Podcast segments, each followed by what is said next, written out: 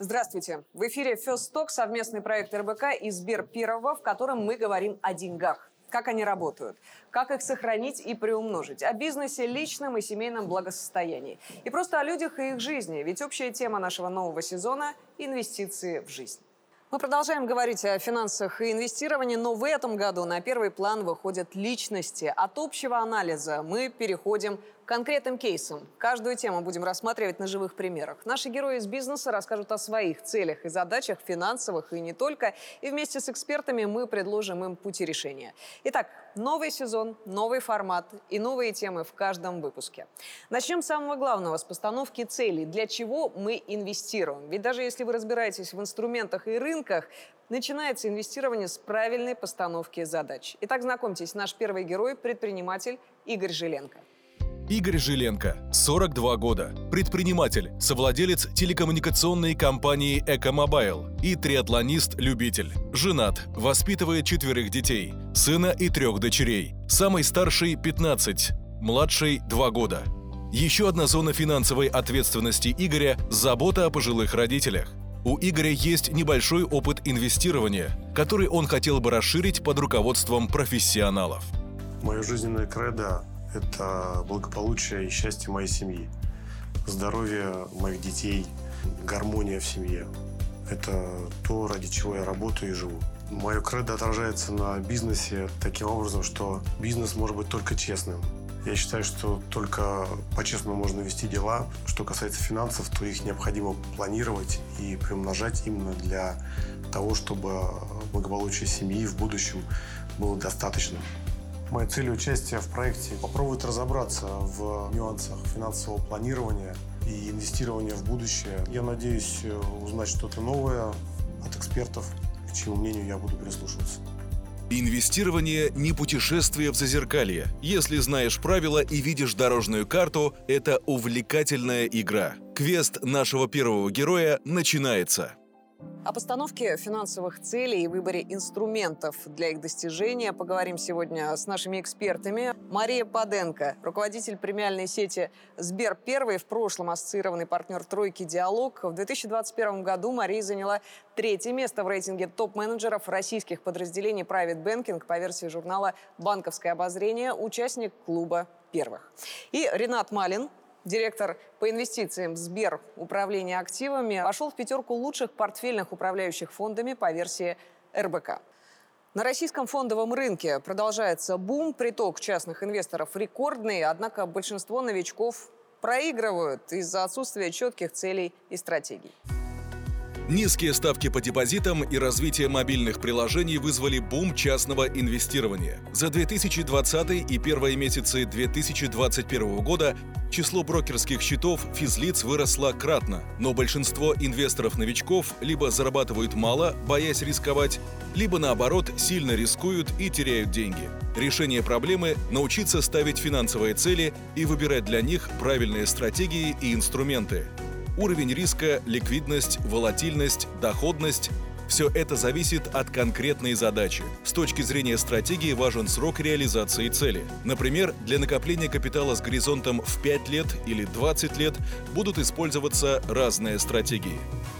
Игорь, наш герой сегодняшний, успешный предприниматель, есть амбиции, есть планы развития насчет собственного бизнеса, есть четверо детей, которых надо поставить на ноги, есть родители, которым надо, конечно, обеспечить достойную а, старость. Давайте попробуем предположить, какие финансовые цели нужно ставить Игорю в первую очередь. Для того, чтобы быть уверенным в финансовом благополучии такой большой семьи, а, я бы посоветовала начать с создания резервного фонда. А, тут можно пойти двумя путями. Можно создать большой резервный фонд, который будет ну, измеряться несколькими бюджетами годовыми расходов семьи. Либо можно создать э, менее значительный фонд, э, например, там, из э, полугодового или годового бюджета семьи, и позаботиться о значительном страховом покрытии. То есть обратиться к возможностям рискового страхования жизни. Как правильно систематизировать финансовые цели свои по срокам, по рискам, по приоритетности и так далее? Ну, мне кажется, жизнь нам подскажет, как э, приоритизировать цели по срокам, да, если мы понимаем, что старшему ребенку 15 лет и через два года надо уже оплачивать образование, цель, кажется, и сроки ее ясны. Было бы здорово научиться как раз э, вот этому умению думать в долгую, ставить цели, составлять план по их достижению и дисциплинированно к нему идти. И тогда э, гораздо большего мы сможем достичь. Конечно, чем раньше вы начнете инвестировать, тем, тем больше это войдет в вашу жизнь уже на обычном базисе, да, и вы к этому будете относиться гораздо проще. Поэтому э, инвестируйте как можно скорее. Вам не обязательно для этого рисковать. Да? Вы можете начать инвестировать с э, наиболее консервативных инструментов, э, переходить потом к сбалансированным стратегиям. А, и как только вы поймете, это случится не за неделю и не за, не за год даже, наверное, что фондовый рынок э, – это не казино, вам будет гораздо спокойнее за свои инвестиции, вы сможете более точно прогнозировать и свои а, будущие доходы в том числе. Инвестирование и финансовое планирование – это определенный навык. Этому можно научиться. И опять же, чем раньше ты научился, а, тем а, меньше стоимость твоих э, ошибок.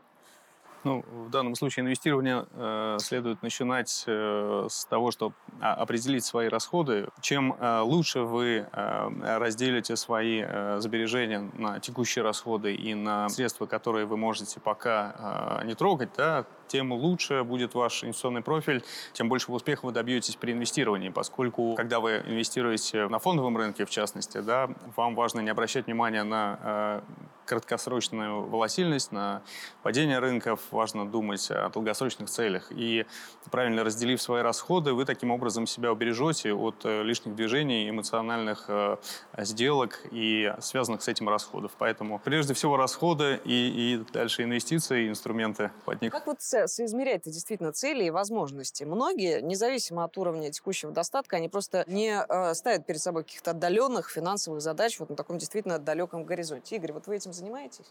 Нет.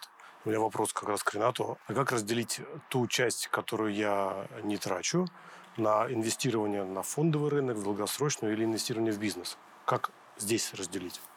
У вас, полагаю, есть э, некий план на год. Те э, средства, которые вам нужны для обеспечения комфортной жизни для себя и детей, для своих родителей, эту часть не нужно э, инвестировать в рисковые инструменты, следует распоряжаться ими более консервативно. Лучше всего для этого подходят облигации, еврооблигации, фонды, которые инвестируют в эти инструменты. И есть часть, которой вы не планируете пользоваться в течение там, нескольких лет, скажем, да, ваши э, сбережения.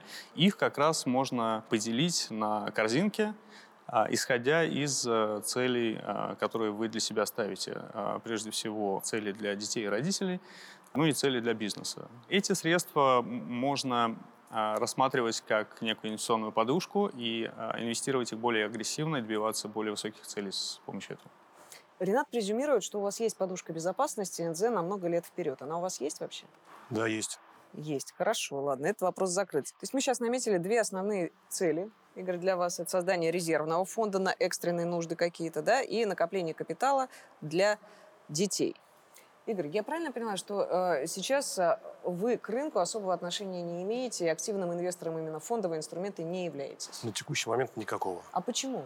У меня был опыт Э, прошлого года, когда я э, заходил на фондовый рынок. Как раз это было в начало пандемии, в самый сложный момент для фондового рынка в прошлом году.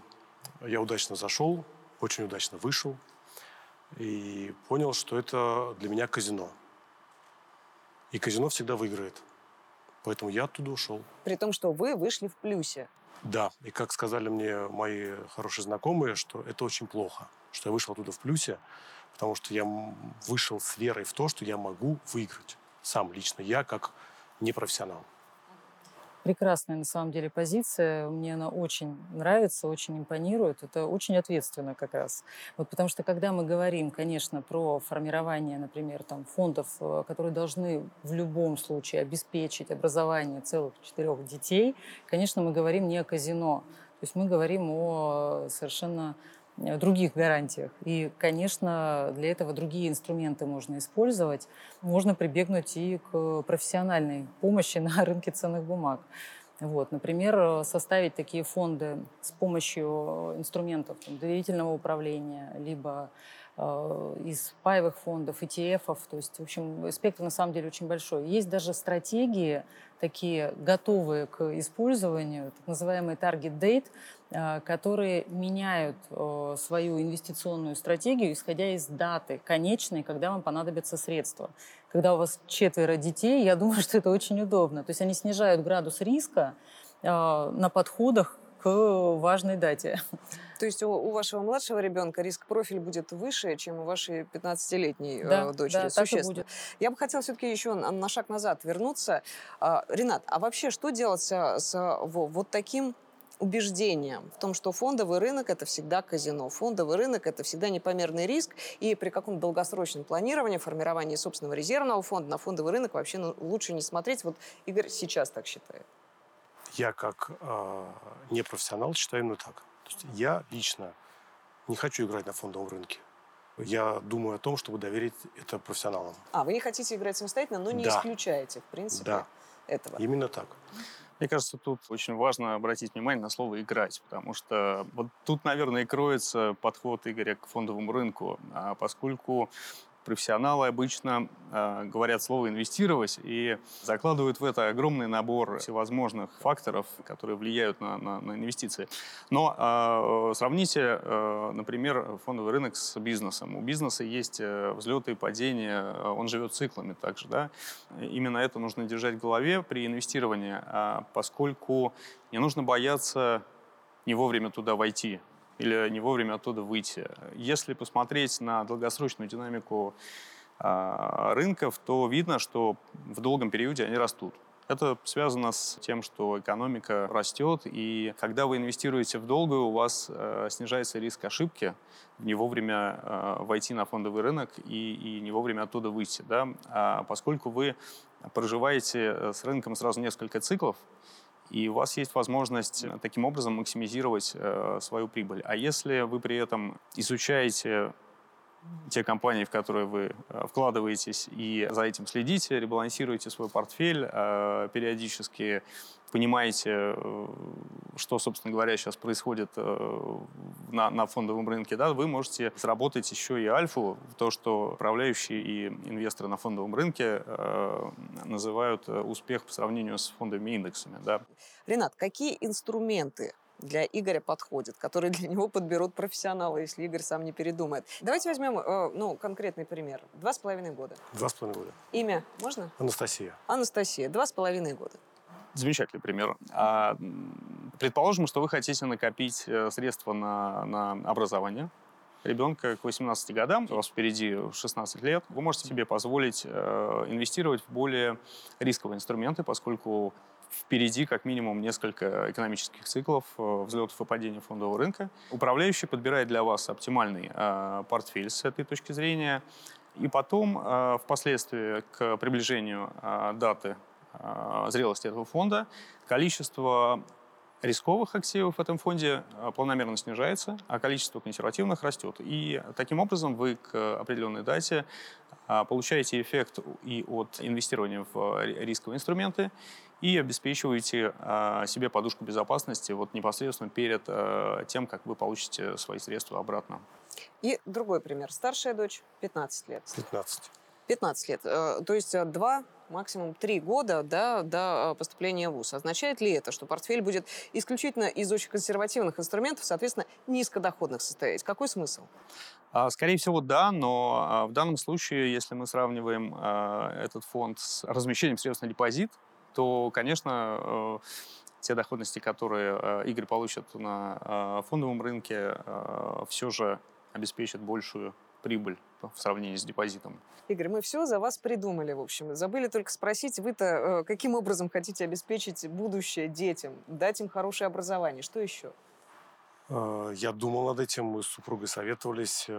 Для девочек будет более широкий спектр предложений, скажем так. Для мальчика не будет ничего. кроме образования. Возможно, какая-то помощь с жильем, с транспортом. Для девочек мы это рассматриваем. То есть для девочек недвижимость? Да. А почему? Потому что мы считаем, что дети должны жить отдельно. Но, но при этом вы хотите купить им уже готовое жилье, а не дать некую сумму на, Не на обязательно. это жилье. Возможно и аренда, возможно и ипотека. Любые варианты. Мгм. Мальчика даже без этого оставить. Мальчик без этого. Мы переходим сейчас э, к очень важному моменту. Э, Как часто и нужно ли вообще пересматривать вот этот портфель? Окей, Target Date Strategy, она сама себя пересматривает. Да. Да, все остальное. Допустим, у нас есть ка- какой-то инструментарий с фондового рынка, у нас есть недвижимость, у нас есть что-то еще, да? Как часто и на что нужно ориентироваться при пересмотре этого портфеля, как определять, э, выполняет ли он свою функцию, которую мы изначально ставили? Прежде всего нужно а, оценить э, доходность этого портфеля, да, и э, оценить доходность активов, которые в этом портфеле живут, сравнить их друг с другом, посмотреть, насколько они а, взаимосвязаны между собой.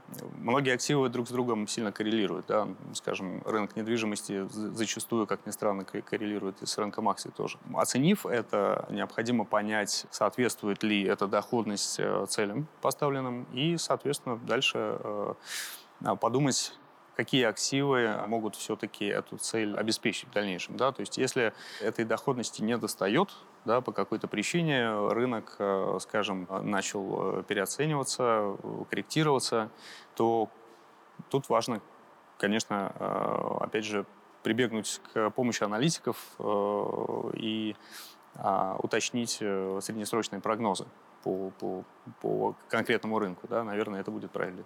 Мне кажется, что раз в квартал ревью своего портфеля надо проводить в любом случае.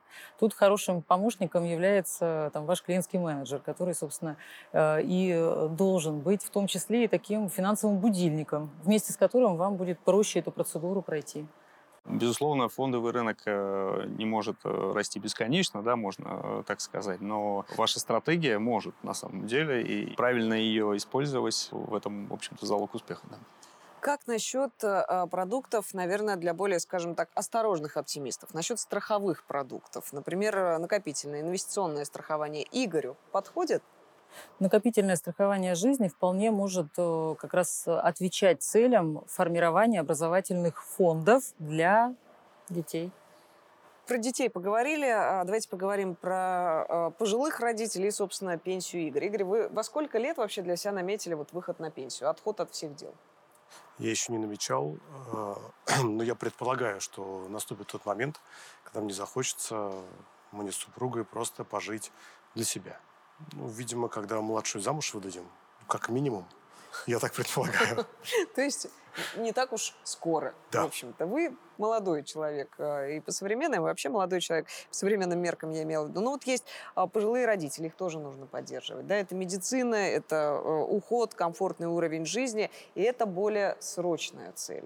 Не э, такая, что образование или выдача замуж э, младшего ребенка, самой младшей дочери. Какие есть варианты решения вот этой задачи?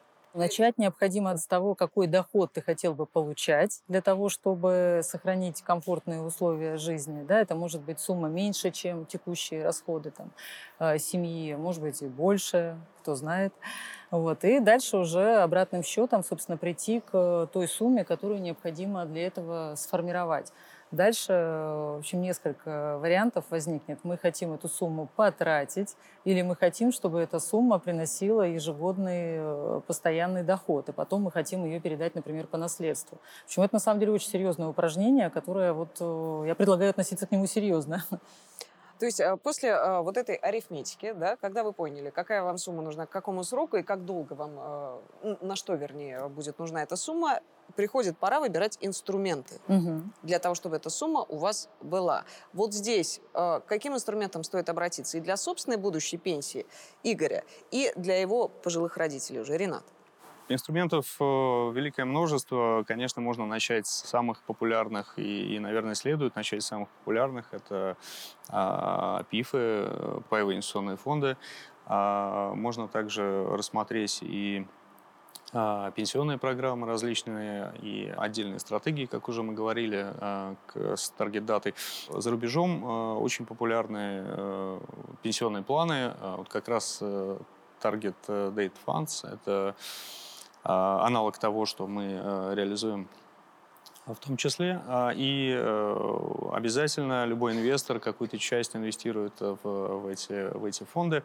Но мы можем рассмотреть и, э, и, и паевые фонды в данном случае. Э, можно исходя из желаемого дохода и ретроспективы этого фонда, примерно представлять какую а, стоимость вы получите а, через э, определенное количество лет, и а, в зависимости от этого уже выбирать риск-профиль. То есть, э, опять же, будь это какая-то агрессивная стратегия, завязанная на рисковые инструменты, либо это сбалансированная стратегия, безусловно, рынок акций, он живет как раз для того, чтобы защищать ваши средства от инфляции в том числе, да, поскольку лучше, чем, чем акции, мало что это делает. Кроме того, есть еще дополнительные инструменты защиты от инфляции, такие как э, облигации а, с э, привязкой к инфляции, да, как, как ни странно, вот, и всевозможные другие э, сложные финансовые инструменты, которые, в общем, позволяют вам а, этой цели достичь. Ну что ж, я думаю, пришло время сказать спасибо нашим экспертам. С нами за круглым столом были Мария Паденко и Ренат Малин. Подведем краткие итоги нашей беседы. Прежде чем начинать инвестировать, определите, для чего вы это делаете. Распишите цели, необходимые суммы и сроки реализации. Правильно определяйте баланс риска и доходности. Чем дольше срок инвестирования, тем более рискованные инструменты вы можете использовать. Инвестиционный портфель нуждается в регулярном пересмотре – Хотя бы раз в квартал делайте это со своим финансовым консультантом. При этом существуют инвестиционные продукты, которые автоматически пересматривают состав портфеля по мере приближения срока исполнения цели. Они называются Target Date Strategy. Ну и последнее. По порядку, но не по значению. Дисциплина. Регулярная покупка бумаг на определенную сумму каждый месяц – это лучшая долгосрочная стратегия. Игорь, ну как у вас вообще впечатление от разговора и э, наметили ли вы себе какие-то инструменты, которые вот готовы взять на вооружение? Э, да, мне очень понравился инструмент Target Date, э, когда я четко планирую инвестирование на определенные цели для там, детей, родителей или там, для чего-то еще, для конкретных сроков. Э, также вот мнение Марии по финансовому планированию, что это нужно делать, и не просто как бы как-то фондом, а что к этому нужно серьезно относиться и постоянно этим заниматься с какой-то периодичностью. Мне мной было принято, я буду это делать. Игорь, после этой встречи вы готовы вернуться на фондовый рынок, э, с которого, в общем-то, успешно ушли в прошлом году? Да, я готов вернуться, но только э, с помощью профессионалов. Я понимаю, что я один сам не смогу с этим справиться. Мне нужен партнер профессионал. Спасибо вам большое, Игорь. Следите за новыми выпусками First Talk. Впереди еще много важных тем. До встречи.